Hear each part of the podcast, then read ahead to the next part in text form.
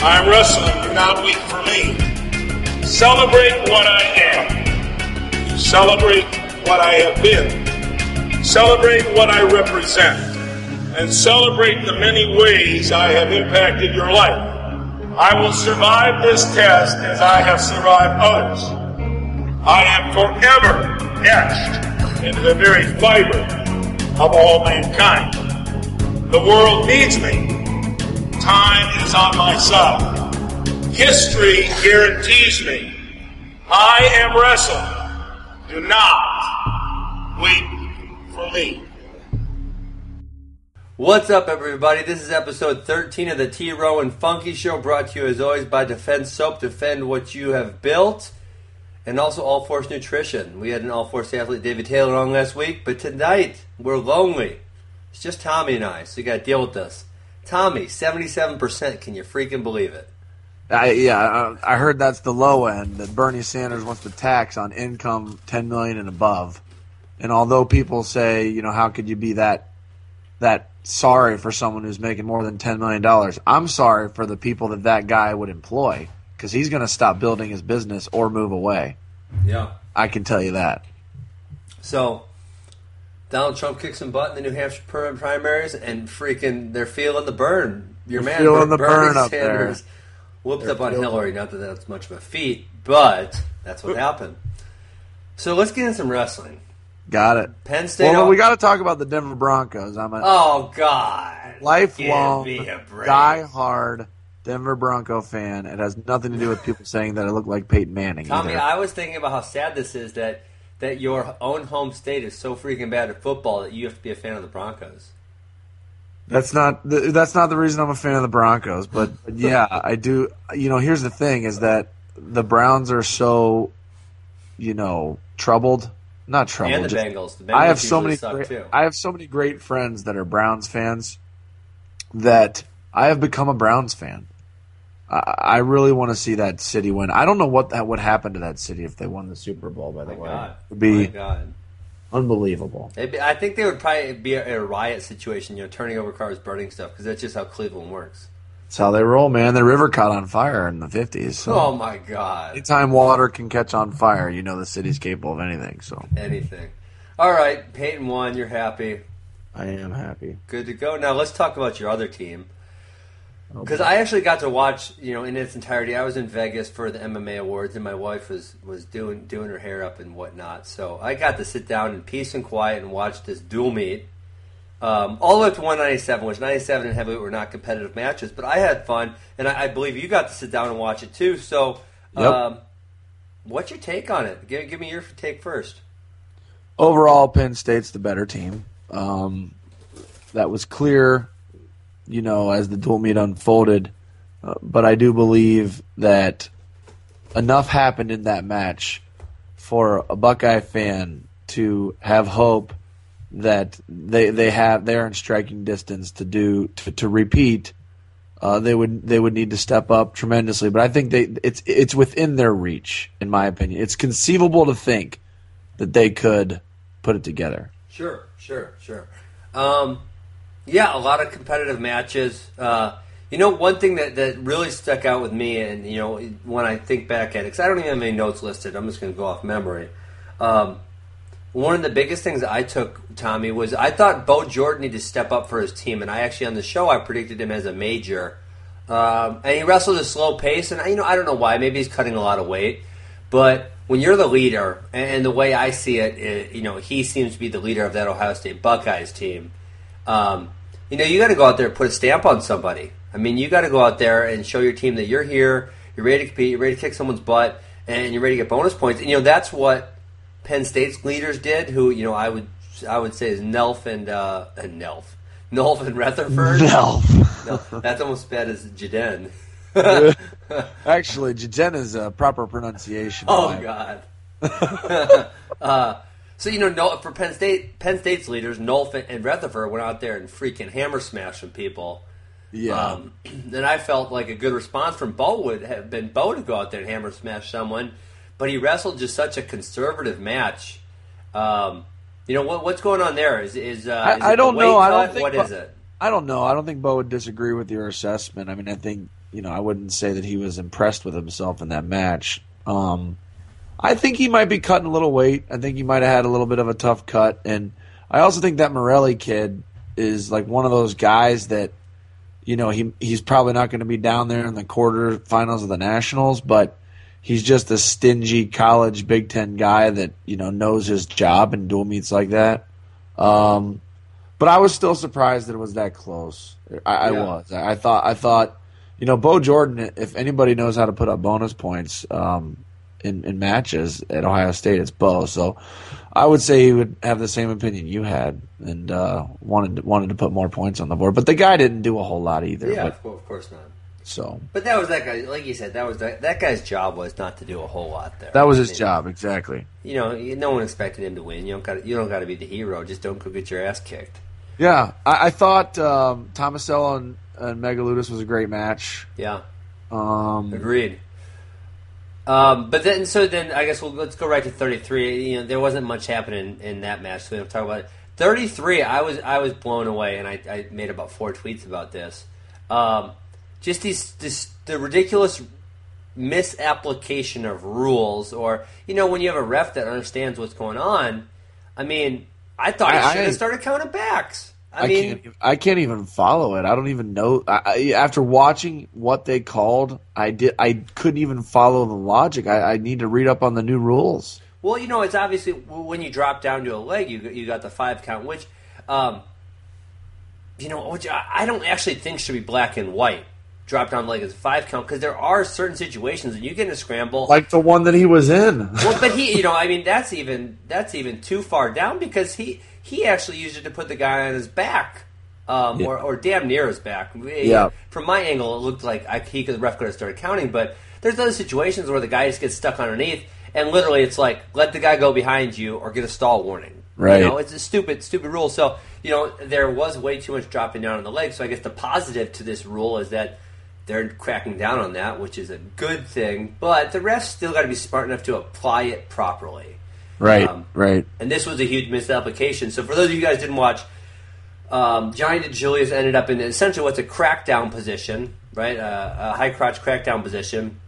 He then somehow roped Conway's arm in, so he has the arm and the leg trapped on the same side, rolls him over. So, you know, like I said, from my angle, it really kind of looked like back points. And the ref was going 1, 2, 3, 4, 5, and not back points, but 1, 2, 3, 4, 5 for stalling. Stops him, gives a stall warning, and that's a huge turning point in the match. Right. Well, I mean, when Johnny was up 4-0 or 4-1, whatever it was, I did think for maybe, I don't know, 30 seconds, Ben. I did think, oh my gosh, we're gonna win this dual meet. Yeah. Well, yeah. I mean, Johnny came out hot. Now the other part to that, obviously the ref blew it there, and that made the match different. But Johnny ran out of gas in about 2.5 minutes, so I don't know if this is another cutting weight situation. I don't know if he's sick. I don't know what his deal is. I don't know what it was, but you can't wrestle 3 minutes in a 7-minute match and expect to be good guys. And so yeah, the call was like hard to understand and what have you. But when you watch the remainder of the match, it's hard to say that was the difference. It certainly impacted some things, but, you know, had Johnny had the juice and fought tooth and nail and lost by 1, and you could argue more that call really changed the complexion of the match. So, well, I mean, with how fast they count near fall now, I mean, hell, he could have got 4 points. Yes, absolutely. Then he could have really stalled his butt off. You know. Yeah. So 41. Micah Jordan also doesn't get the offense going, but man, his hips are freaking strong. Yeah, you know, I thought for a freshman, hear me out on this, I thought Mick Jordan wrestled maybe okay at best compared to what his potential is, but I was really impressed with the win. Yeah. Because we all know that you can't wrestle your best all the time, and to see a freshman in a hostile environment with a returning All-American get ridden out in the second period, which is wrong. He shouldn't, you know, Mick's got to fix that. But to really bear down, get gritty, and win an ugly match against a guy of the caliber of Gulabon, to me, in a sick and twisted way, I was very impressed with that win. Yeah, definitely. I, you know, and I was actually, if you want to take from that concept, I was impressed too, because I was thinking the same thing you were thinking, like, shit, he just got ridden out the second period, this dude's in trouble. Right. I mean, that's what I was thinking, and that's probably what you were thinking also. Because usually when you get ridden out the whole period, your future's not looking too bright. No. But yeah, he gritted that one out for sure. And then you go into Rutherford and Nolf, which is, like I said, they freaking hammer smashed some people. Yeah, they both look great. Amazing. I mean, wow. Right. So, yeah. So and then Bo gets the win. Miles Martin versus Nickel. I think we were texting during this match. Oh, yeah. Best match of the duel. But, yes, it was. Bo gets it done, I guess. He did. And he actually, Ben, you know, gotta give Bo Nickel credit. He got it done in an area that I wouldn't say that we criticized, but that we definitely questioned if he had or not. Like that. And, you know, does he have a go-to shot? Can he go get points when he really truly has to late in a match when a guy has a lead? And he did that, you know. And so I was impressed with the way that he won. Kind of probably impressed with the same way that Mick Jordan won, you know. Yeah, yeah. Things aren't going your way. Could have wrestled better, but it was nice how he pulled it out. So I was impressed with that. And then on the flip side, I'm also happy to know that Miles Martin is in a Buckeye singlet as a Buckeye fan, because even though he lost his mind in the third period and didn't wrestle the way that you should when you turn a guy and you have a lead, knowing that he's an 18-year-old kid, I mean, I could see him upending that and turning the tide. And that's the number one guy. So great match, both guys. I thought they both wrestled well, hard. It was a good action-packed match. I like it. I liked it. Yeah, I mean, I feel the same way you did. And actually, one thing that no one ever talks about, but I think winning's a skill. I mean, yep. I really think that. And Nichols got that in the bag. I mean, you know, like you talk about, the match wasn't going his way for the majority of it, and he wrestled his ass off, and he found a way to get it done, and that's huge, because you're going to be in those matches. It was almost like, I don't know if it was Darwin or whoever, some famous scientist guy talked about fight or flight with, you know, and to me, he got turned. He gets out. The guy doesn't shoot a whole lot. He's straight-legged in his stance, and he gets out, and he intuitively knows there's 1:45 to go. I gave up back points, and he shot within 3 seconds.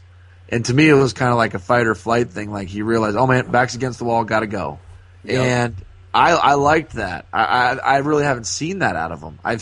I've seen him like kind of like – con people into wrestling him in positions that he, you know what I mean? That's a good. And I've never seen him say, you gotta go, back's against the wall. So I was impressed with that. That's a good way to put it.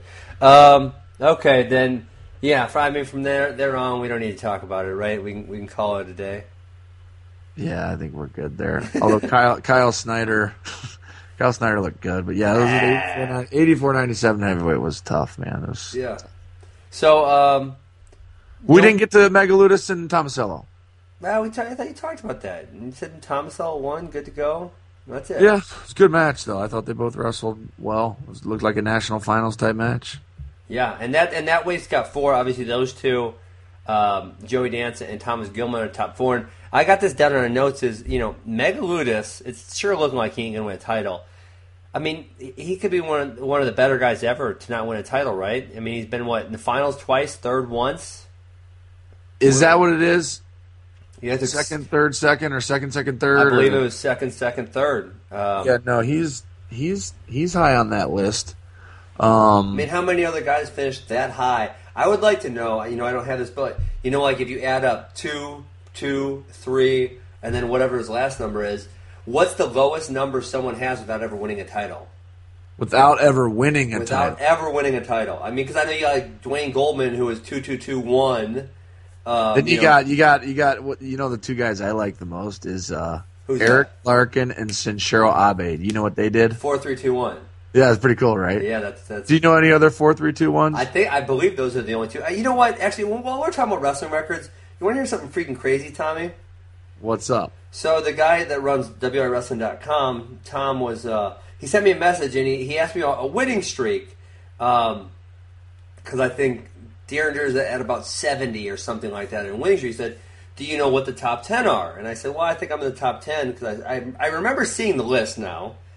But I said, let me start asking around. Dale Sanderson's at 159 and still counting. Yeah.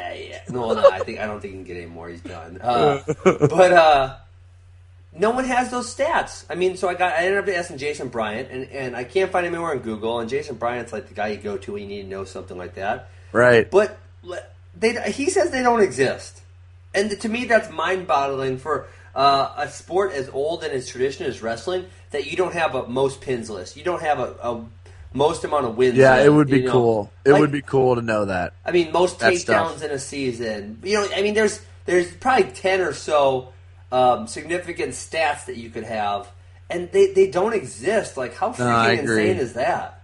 No, that's crazy. It's weird that we don't have that. It's bizarre. I mean, it really is bizarre. So, I really hope Jason Bryant can find a few. I know he's a busy guy, but I really hope he can find a few extra days. Maybe after the season where he can start putting those lists together, because the longer down the road you get, the harder it is to compile those lists. Obviously, because the guys who were around in the beginning start getting really old and maybe passing away, right? Right. So, right. Anyone got knowledge? Text us, tweet us, email us, and I'm gonna hook you up with Jason Bryant, because I would be curious to see top 10 wins, and Jason had a decent list. But then the other trick on there is like. Is it a winning streak or is it an undefeated streak, right? Because those aren't the same thing. Right. So Pat Smith has a 98-match undefeated streak, and John Smith has a 90-match undefeated streak. But when Jason Bryant started looking into that, there were ties in there. So they aren't win streaks, right? Because there's a tie in there somewhere breaking it up. Yeah, it's an unbeaten streak. It's an unbeaten streak. So, I said you got to put an unbeaten streak, and you got to put, also a winning streak, because they're different things. So, So I would love to see. I mean, as I love wrestling, and I when I started googling it, I could not believe that I couldn't freaking find it anywhere. That would be good. Winning streaks, most wins. I think winning percentage. I think pins, takedowns. Career and season. Right. I think a near fall category. Most amount of near fall points in a season would be a cool category. So I think you could have a handful. You might be a stall rider if you have the most ride time points ever. No, yeah, your ride. If you have more riding time points than near fall, you might be a stall rider. What do you think though? If they had the most ride time points ever scored in the history. Couldn't you, in the old days, score more than one ride time point per match? I don't know. I think it was like one per minute. Like, way, I'm talking like 60s. Way back, horsehair match? Yeah, I think it was like if you rode 2 minutes, you got 2 points. 3 minutes, 3 points. I bet that was fun to watch. I think that's what it was. While we're on ride time points, Tommy, you know what? I'm going to say something controversial. I don't really mind the ride time point. I think it's kind of fun. I think that's lame, Ben. We finally found something that we truly disagree on. I love it. Like when you watch the Penn State match, which the way they produced that match at Bryce Jordan is freaking awesome. I mean, they did incredible, outstanding. But you could hear when either when the ride time went up over a minute, or when the Penn State guy brought it down back under a minute. You could hear the crowd clapping, and they appreciated it. And yeah, but how much more would they clap if we demanded the same level of intensity on in the top position that we do in the neutral position? Well, actually, Penn State guys, they attack pretty hard in the top position. Yeah, that's a bad match to use as an example because, they... But, yeah, I agree. Well, with the new stalling rules, which I was kind of criticizing earlier, I was more criticizing the application of them than the actual rule. But with the new stall rules, it definitely makes it a lot harder to stall ride, which I'm excited about. I think we're seeing less stall riding this year than almost any other year in recent history. I will agree with that. I got to give some credit out to the establishment. I do think I've seen less stall riding this year, but you really find it out at the NCAA tournament. Yeah, in those later rounds where you see people implementing it as an intentional strategy. It's like, are you kidding me? I just spent plane ticket, hotel and all this stuff, and I'm watching these guys, lay all over people. It's tough. So hopefully, the refs won't get scared when 7,000 rabid fans are in Madison Square Garden yelling down their neck about stalling. That's right. Hopefully they'll make the right calls. That's right. All right, let's go on to Cornell, Oklahoma State. I was able to actually watch a good portion of his match today. It was on ESPN3. And the outcome, the team outcome, is not shocking by any means, but there were a couple interesting results in there. Oh, yeah. Namely, Dylan Palacio beating Joe Smith and Nolan Boyd beating Gabe Dean. So what do you got? What do you think about those matches? Well, Boyd beating Dean is much more of a shock to me than Palacio beating JoJo. So, yeah, I mean, I didn't get to watch it though, so it's I guess you lead off and then I can kind of. You know what? Actually, I was thinking about Boyd the other day. Willie Miklus from Missouri lost to Nolan Boyd also, and I remember I think I made this comment to someone like, Willie Miklus never loses to bums. Like, he doesn't have off nights, Like, some guys are really up and down, right? Right, Willie's a guy who doesn't usually lose to guys he's not supposed to. So I was kind of thrown off by it. I'm like, Willie doesn't lose to bums. What the hell? He must have been sick or, I don't know what I said. And then so now I'm not wrong. He doesn't lose to bums because Nolan Boyd isn't a bum. There you go. 14-9. So tell me about the match. Well, I mean, he just wrestled his ass off.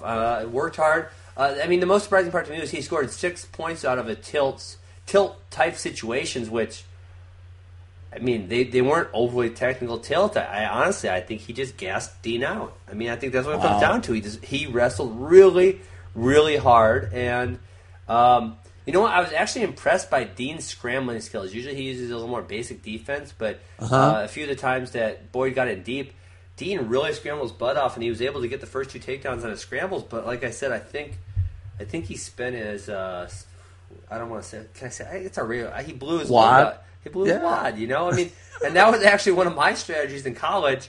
And Coach Horton, who now coaches the Air Force, he would be like, especially in my early years when I wasn't as good as my later years, he'd be like, go get this guy in a scramble for the first 90 seconds, right? And so, because when the guy's in the scramble, he doesn't realize, like, oh, shit, I'm working really hard. Oh, yeah. And then he's scrambling for 90 seconds. And then he goes out of bounds, and it, like, hits you. It's like, ooh. Yeah, and it hits him, and he's like, I've never been there. So tired. So, so that was kind of like one of my strategies, and that's kind of like what it looked like to Gabe Dean is he was just working hard, and then all of a sudden he was gashed after 2.5 minutes or so. Crazy. And then Palacio, 8-4 over JoJo? Yeah, and I mean, honestly, he made it look kind of easy. I'm still high on JoJo, but I don't want to match. And one of our criticisms of JoJo is he makes stupid mistakes, and he didn't really make stupid mistakes. Palacio just beat him, and so I don't know what happened to Palacio, and I don't want to start asking questions, but he did that withdraw first semester. Do you remember that? Oh, yeah. He withdrew, so I don't know what the gimmick there is. I don't know if he was going to fail too many classes, or I have no idea what the trick there. Some trick there, though. But, now he comes back, and he was good at 65, and I heard he was undersized last year because he couldn't beat Real Buddha, who was at 57. So maybe now this is the real weight that he should be at. And, I mean, JoJo wrestled Imar, and he wrestled Nolf tough, so I think he's... Oh, yeah. Until proven otherwise, we got to throw Palacio in that discussion. And free Ian Miller. Can't forget about him. Oh, Ohio boy. Hey, so what's up with this Cornell and Rob Cole is a very progressive coach. What's up with the forfeit at 25? Listen, I don't have an issue with forfeits. A lot of people Why is do. That? Because shit happens.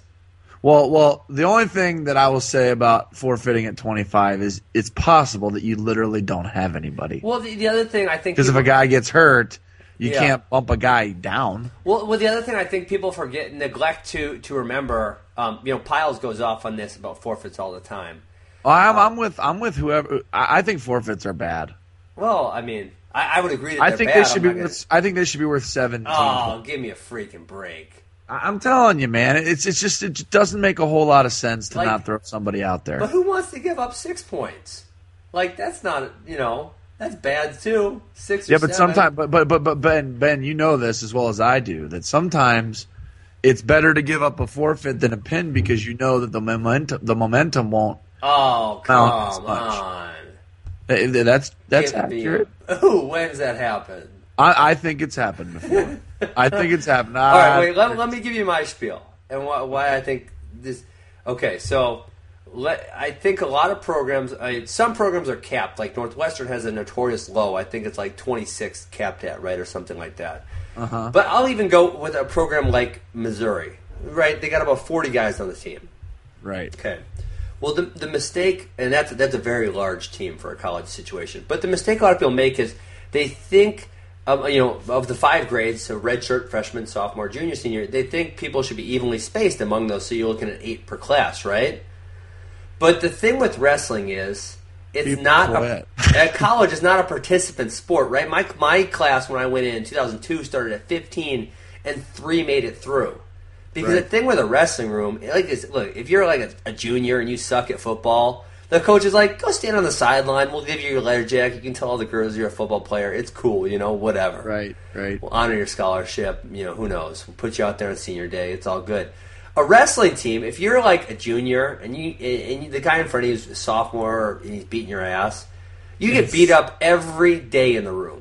It's tough, man. Every day. It is not a pleasurable experience. So, I have a certain amount of respect for those kids who, can make it through all 5 years without being a superstar because it's tough. You get beat up every day. There's nothing fun about that. I got beef with forfeits. I understand what you're saying, but you can feel it at the Division I level especially. I get it with some other situations, but at the Division I level, even if you're an underfunded Division I team, you should be able to field – But squad. Then what about, and I'm not saying like every team should go forfeit, because I'll agree with you it's bad.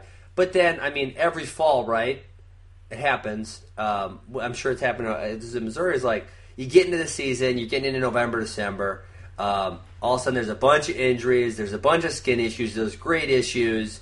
And all of a sudden it happens that you got 4 guys that away, 2 of them are redshirting, and one's hurt. And the other one's got grade issues, right? It happens. Well, yeah, it does happen, but you should be penalized for it. That's why you're giving up 6. You should be giving up 7. That's a penalty. You should give up 7.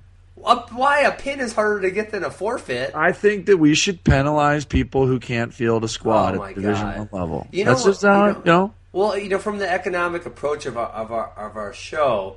Really it's an administration issue, because if the administrations actually cared about wrestling programs, they would have more issues with programs forfeiting, and then coaches would be gone if they repeatedly forfeited, because they're not putting the full team out there. But, for it to be 7 every single time, like, that's ridiculous. It's just one more team point. Listen, you're like Bernie Sanders, just trying to give people things. Like, no, you're just giving. Hey, just give them 7 points. You're like Bernie. You can't call me Bernie. You're feeling the burn right now. I'm not feeling the burn. You're feeling generous. You're just giving a team an extra point for no good reason. The reason is that you didn't field the guy. The reason is that you showed up. Well, the thing is that if you make it worth 7, then here's the deal: you would never. Forfeit to keep the momentum from going. No, that's insane. I am telling you, of all the forfeits, if you totaled up all the forfeits in the entire Division I college season, it would be less than 3% that didn't want the momentum swinging the other way, that just gave up 6. Well, if Brian Smith... Okay, I'll give you examples. Brian Smith can forfeit to Tyrone Woodley for team points at the Sun Scuffle, then that same mindset exists in college wrestling. Well, Missouri throws the heavyweight out there every time. That's a freshman. And, he gets pinned almost every time. It's good for wrestling. You got to put people out there. There's fans in the stands. We're trying to grow the sport. I agree with your general thesis, but making it 7 points, that's a Bernie move. I'm offended by that. It's the first time you've ever offended me. You should be. All right, Bernie, let's go on. All right, let's go. Hey, so one thing I want you ranted. We get chances at rants. Being in the spotlight, that's what I want to rant about. You got to give names, because I see. Sure, I'll give you. We make notes on what we want to talk about, and it just says being in the spotlight. Yeah. Let me rant. Yeah, I don't know what you mean, but I'm not ready to. So I'll give you. So it's So Johnny Hendricks was one. The kid Sage Northcutt in MMA was another one. And then there's been a few in wrestling. But, Johnny Hendricks got beat up, and I said, ha, ha, ha. And everyone's like, well, you're taking so much pride in his misery, and like listen as a fan, because you know I've had some success in these sports, but I get to be a fan too, right? Absolutely. That's what I love about this podcast is that we get to speak candidly like fans, which is fun. Well, we are fans, right? But so as a fan, there's people I like and there's people I don't like, right? And that's just how it is. And generally speaking, if a fan or fans were indifferent to the outcome of a contest, well, they're not really fans, and they're not going to show up, and they're not going to tune in. Right. So it's actually good that I have, it's good that I have an opinion on the topic. I mean, and one of the things I thought about, I was thinking about Sage Northcutt. So Sage Northcutt's this 19-year-old kid that he's like good looking and he's ripped, and Wonder Boy, right? No, that's Stephen Thompson. Okay, got it. So they gave him way more money than he deserved, and they're giving him this big push.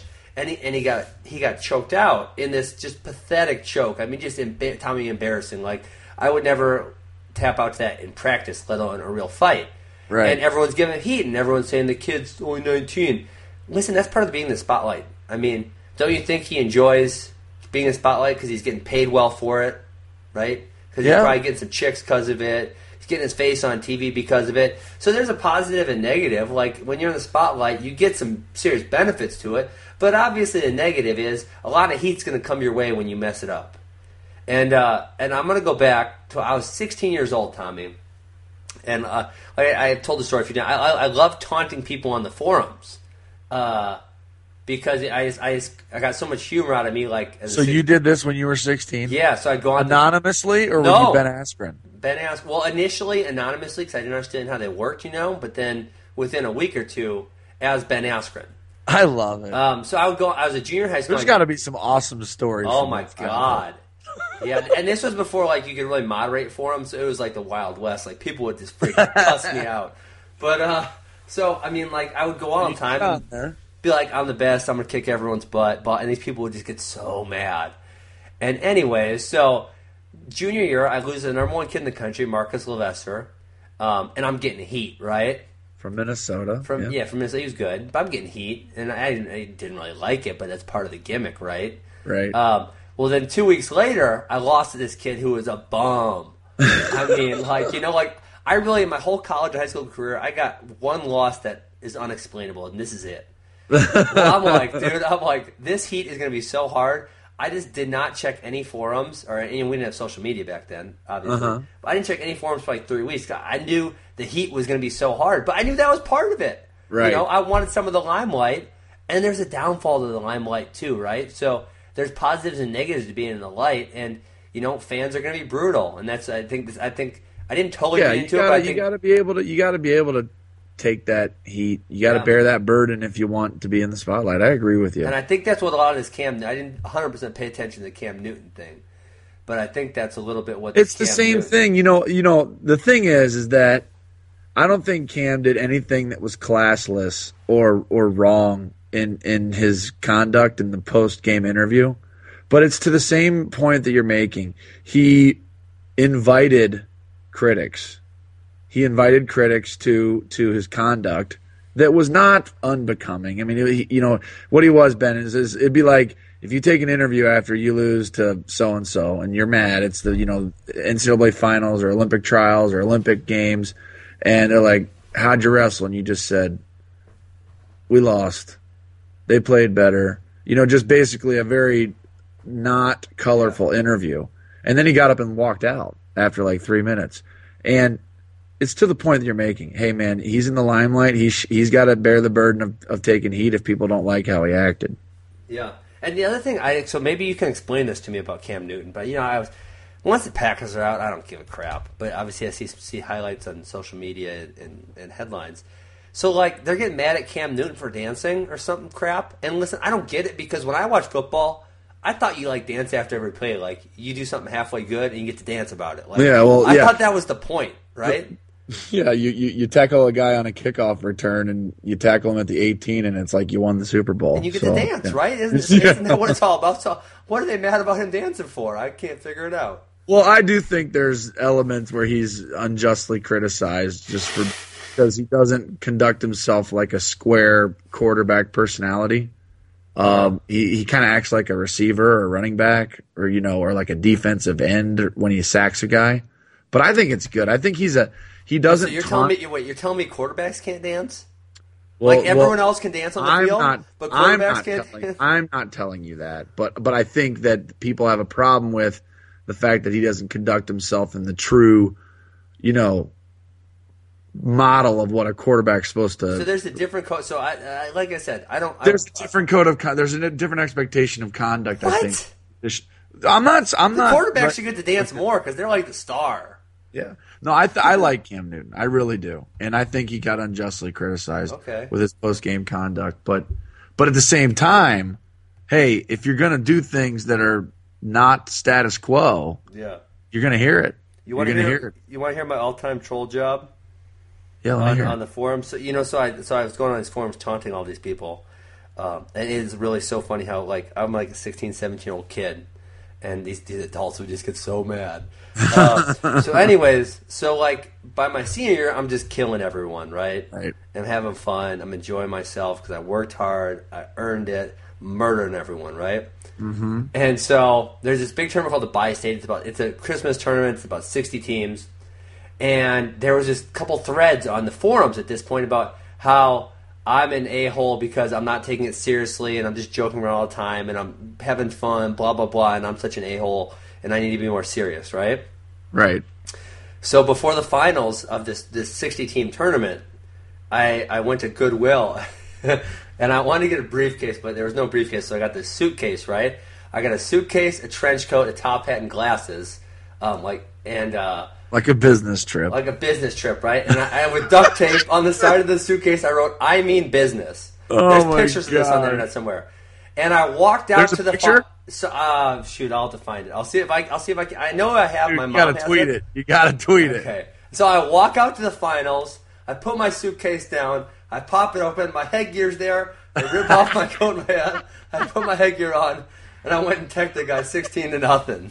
I can't believe I haven't heard this story. Oh, man. What made you want to do that? Because I was just like, it was like all these people were saying I'm not serious. And, dude, I love wrestling more than anyone. I was more serious than anybody by far. I just actually enjoyed my time. I enjoyed wrestling. So, I'm kicking people's ass. I'm smiling. I'm laughing. I'm having a good time. And so I was thinking, at this tournament, I'm thinking, what can I do to really piss someone off? What could I do to make them mad? And people are on this rant about me not being serious enough. So it just, came to my head, if I showed up I meant business, they're going to be so mad, mocking them. And so I got this suitcase, and I wrote, I mean business on it. And then I have my headgear in there. I walked out to the finals, popped my headgear out. It was awesome. That's great. Senior in high school. Yeah. So, but obviously I got some heat for that. But if you're in the spotlight, you're going to have to take some heat. That's right. That's exactly right. Okay. So I'm gonna try to find this picture. I know my mom has it somewhere. See that. I'm gonna Google Ben Askren means business. See if it comes up. My mom 100% has it. I know that. Okay. So let's go talk about Missouri versus NC State. And so Missouri beat up on Oklahoma last week. Nice bounce back from Oklahoma State. And then NC State beat up on Nebraska. Well, it was remotely close, but they kind of beat them up. So, we've been previewing this for the last handful of weeks now, Tommy. We're NWCA is going to send us a check. I really got a feeling on this. So, right now, allegedly, if Missouri beats NC State, I would have to guess they're going to be the number one team, non-Big Ten team, right? Right. And if NC State wins, then they retain their number one spot. And so then the winner of that would go to the dual championship series against Penn State. Right. To determine the dual national champion. Right. So this duel's got some heat on it. No doubt. So I think Missouri's going to win. I predicted this with Christian Piles. But you know what, NC State, and I got to visit NC State a couple weeks back, and they really have the feel that Missouri had in 2007. When I was a senior, when we were trying to make our first big breakthrough, but we hadn't quite made it yet. Just everyone's got the same mission. Right. Everyone's got a vision of it. The coach has everyone bought into the program. So they're a dangerous team, and so while I say Missouri's the favorite, you know, I'm not. So let's go match by match. All right, match by match. So you got Sean Foss versus Barlow McGee. Decision. Should be Missouri. Should be favored, but Barlow hasn't been great in dual meets. I think the 1 hour weigh-in is kind of hard for him. And Foss just had an upset the other day. Shoot, who did he upset? You got me looking for this damn briefcase. I should be doing my research right here. I would say he beat that Nebraska kid. Who's that? Nebraska is 25 is. Come on, hurry up, website. Oh, hell, this interview doesn't say. Whoever he is, he's good. So you're taking Barlow, but it's not a. Yeah. 33, I'm pretty comfortable about. Sinan actually lost last weekend, but pretty comfortable taking him there. Kevin Jack, I think, is definitely the favorite. But Matt Manley's been wrestling really tough. I mean, Manley's got a win over Mick Jordan. Beat Mick Jordan, and he just beat Chris McCarty, who's another very highly ranked guy. So, but you still got to give the nod to Kevin Jack. Yep. 49, I think you're giving the nod to Levon Mays because he's undefeated still. 57, you're giving the nod to Tommy Gant, and he's been putting up a lot of bonus this year. So you almost. I'm not going to give him a bonus, but you're there. I think 65 and 84 are the real determining matches in it. Because 65 is number 4 Roshkoff versus number 5 Lewis. That's going to be a great match. And they're both kind of like they're both very similar type wrestlers. They're really tough on top. They're scrambly, scrappy dudes. They got some good pinning combinations. So that's going to be a very interesting match.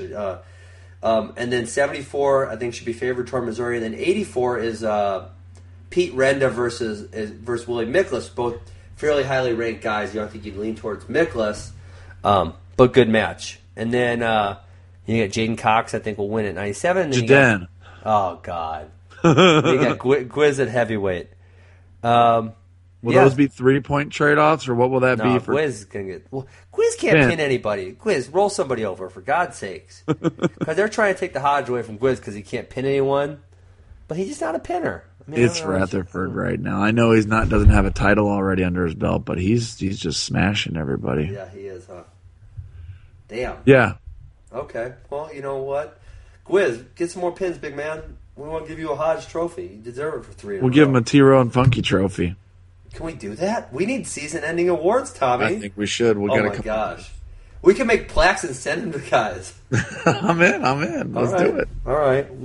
Cool. All right, what else? Oh, you know what I was thinking, actually? I was thinking about this dual championship series because remember we talked about NWCA has changed it 7 times in the last 8 years. It sure has. So here's what I was thinking, Tommy, and I think I'm correct about this. But if Missouri were to lose to NC State, they would then be the 3rd-ranked non-Big Ten team. I believe it would go NC State, Oklahoma State, Missouri. I think that's. I mean, I couldn't really see it being not that way. Right. I don't know how anyone would put anyone else non-Big Ten above Missouri. I couldn't see it. But if that were to happen, then I think the 3rd-ranked Big Ten team, I believe, is Ohio State. I think they're below. They're beneath Iowa and Penn State. I think, but above Michigan and Nebraska, right? I think in the records, yeah. So I mean, they lost to Michigan, but I think they're above them. Yeah. So you would have Missouri would then be supposed to travel to Ohio State. You got to come out for that. But what would be the motivation of Missouri to go there? Right, like that. This is the negative. The dual championship series, like they've already wrestled. They got 2 weeks to the conference tournament. Like, why do they really want to go to Ohio State?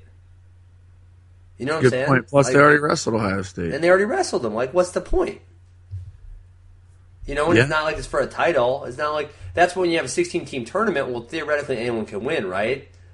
But it just goes back to the legitimacy of the event. I mean, if it carried credence in the culture of wrestling or within the NCAA, then they would go for those reasons. But then it would technically be like a 5th-place match is technically what it would be. But is anyone really getting excited about the 5th-place match? Yeah, I don't think so. I mean, so, like, what you think Missouri even shows up if they lose? I mean, I'm thinking about it in my head. Like, if I'm the Division I coach, like, well, obviously I got to pay for this trip too, right? That's probably a $5 to $8. I bet he goes. I bet Brian Smith goes. It's probably a $5,000 to $8,000 trip, easy. No, it's more than that. Probably $10,000 to $12,000 trip. And obviously, you know, there were some tight matches in that first duel where, you know, Sinan gets the win over DeJulius and Manley beats Mick Jordan. Well, now if you give those results back the other way, you know, that's kind of suck, right? Right, absolutely. So, yeah. So I was just thinking about that, like, wow, would they really want to go? I would be surprised if they don't go. But I mean, you don't have a lot of motivation to show up at that point, right? No, you don't. But you agreed to be a part of the process. Did they all agree? Because like someone told me, if John Smith, like if Oklahoma State is #1, they might not go. I read that somewhere. So I don't know. I did, because obviously NWCA doesn't have any force to make them go, right? I mean, right. I don't believe they do. Right. So are they actually going to? You know, are they going to show up? I don't know. Maybe they will. Hopefully, they're fighting for the national title. Yeah, absolutely. But then the second. Okay, wait. So if North Carolina State beats Missouri, then the #2s would be Oklahoma State and Iowa, and they've already wrestled at Iowa. So is Oklahoma State going to want to go back to Iowa again? Could be interesting. If it could blow up in their face, this whole deal. Like they've already went to Iowa once. Are they really going to go back? I mean, that's... Yeah, no, it could be interesting. I mean, if this thing blows up in their face and they've got 2 or 3 of the biggest programs in the country backing out, I mean, it's not a good thing. Yeah, I mean, because that's going to look ugly, you know, if an Oklahoma State or Missouri or someone back. I mean, obviously the guy's going for the title, Penn State and either North Carolina State or Missouri, who's ever going for the title is going to say, yeah, let's do it. But the team after that is going to, I don't know. I'd be like, I need the weekend off. Screw this. You guys got to weigh in again. I mean, come on. So, all right. Last, you know, we're gonna make this a quick night. We're almost done. All right, baby. So we stole this. We did steal this. Willie and CP were doing some pick-ups. I was like, that is fun. And I want to keep a running total, Tommy, over the rest of the season. Who wins more? Okay. And we need a. You know, we need like a loser punishment. I'll keep a file right now. I'm typing it. The punishment is the loser has to wrestle in the Midlands next year. Oh, wow. That's like a reward. It wouldn't be for me. Tommy, I can't let my... I got an idea about Midlands, but I can't let my secret out yet. So hey, I got it. Here's... If I lose, I got to go back in and wrestle Snyder. Did I tell you my secret about the Midlands? I haven't. I'll tell you some other time. Let's do it. I want to hear that off the air first before we let the cat out of the bag. Okay. Cool. All right, I got the pick'em notes. What do we got here? I got 4 matches for this week that I think you know, you got to have very well matched. You know, if you're picking like a 2 versus a 14, right? It's not that fun. So I think I got 4 matches, which are very competitive and which you could see either guy winning. Okay. So, first match. Well, I know, you know, I'm going to flip the order because this one's the best, so I'm going to save it for last. First match, Nate Brown from Lehigh versus Matt McCutcheon from Penn State. So, I'm going to go with... All right, you don't want me to pick yet? I'm going to give you the rankings first, just so you know. I don't want you to make any premature decisions. Okay. So, right now, at 184, you have... Nate Brown is 3 and McCutcheon is 6. So who are you going with? I got Brown. Damn it, I got Brown too. Fine. It's just about who keeps, you know what I mean? It's just about... I want to beat you. If we pick the same people, then I can't beat you. All right, next time you pick first. Now who do we got? Okay, so I pick first this one. You got Jason Surtis of Northwestern and Jake Soufflon of Nebraska. So you got Surtis is now at 6 and Soufflon is now at 4. Surtis obviously lost to Jake Short last weekend. So, being that Jake Soufflon is from a high school, I'm picking Jake Soufflon. I got T-shirts and a stall ride out. Oh, okay. All right. Surtis has been very, very up and down this year. Oh, yeah. He's had a tough one. Tough year. Okay. Third match would be one that we already talked about. Daniel Lewis of Missouri versus Max Roshkoff of NC State. Roshkoff is ranked 4, and Daniel Lewis is ranked 5. I'll be honest. I don't know much about Roshkoff, and here's why I'm going to pick Lewis, though, because he's given the toughest match of the year that Bo Jordan's had, and the toughest match of the year that Derringer's had is with Lewis, so I'm going with Lewis. All right. You're going with Lewis. I'm going to go with Lewis, too. It's a Missouri guy. And honestly, this one, for me, and I'd like to be able to be very analytical, this match is as close to a coin flip. And I've worked out with both these guys. It's a coin flip, man. It really is. I mean, it's a, gotcha. It's a 50-50 match. I could. Honestly, so we only have one match where we have so a different. Far. Yeah. This last one, I'm curious to. Well, I think I know who you're to pick in the last one. And the last match of the night would be Isaac Jordan versus Bo Jordan. That's, oh my gosh, that's Friday night. Yeah, in Columbus. I got Jordan.